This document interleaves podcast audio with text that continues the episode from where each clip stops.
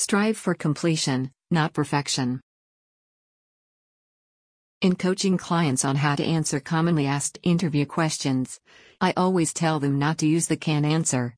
I'm too much of a perfectionist. For the what is your greatest weakness? Question for several reasons. 1. It's just that, I can't answer and recruiters know that. They've heard it a million times.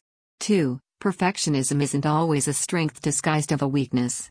It can be an actual weakness that acts as an obstacle to your work performance and even the pursuit of your passions.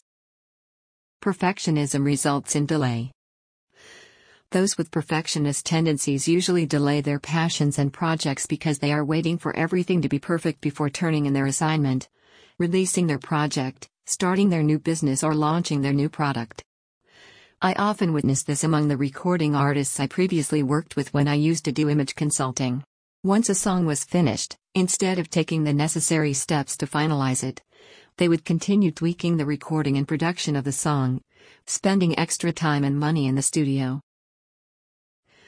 While it's risky to tell a potential employer that you're too much of a perfectionist because they may interpret that as being a procrastinator or someone who doesn't see things to completion, it's even riskier to use perfectionism as a way to procrastinate or not follow through on your dreams and your passions.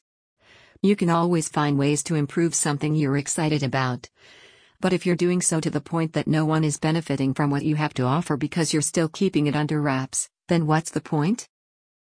It's always a bit scary to put something out there with your name on it, not knowing what people are going to think about it or how they're going to receive it. You are making yourself vulnerable to possible criticism. But you also can't wait until everything is perfect or the timing is perfect, because there's no such thing. So, what is a perfectionist to do? Beta test. Learn to view your creations and the work you're passionate about in phases. For instance, when a tech company launches a new site or app, it's typically first launched in beta as a way to test the product in the market and test its performance. Why not try the same approach? Your phase 1 could be to share your idea with a small segment of your market and ask for their feedback or do a focus group to test your idea with a small group of potential customers. Then, go back and make any necessary tweaks and don't waste time with the unnecessary ones. Rinse and repeat for phase 2. Think about it, there's a reason why so many computer software programs have various versions 1.0, 2.0, 2.3, etc.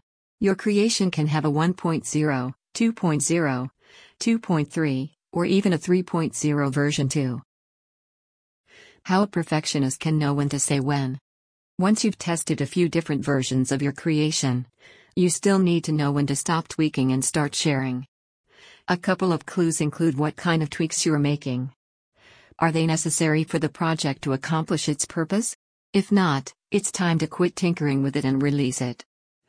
Are your friends continually asking you when they're going to get to see this great thing you've been working on?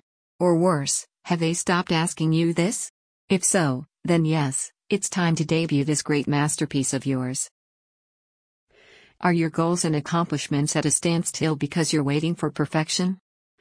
Delay no longer and start achieving your goals with the 8 step goal achievement plan when you subscribe to the paNASH newsletter. And if you want to know the proper way to answer the What's Your Greatest Strengths? question and other common interview questions, shoot me an email and I'll provide you some information about paNASH resources and services. Shortly after writing this blog post, I came across this video by Derek Sivers, the founder of CD Baby. It uniquely illustrates the point I've made above. Check it out. Related post. Your passion, in beta.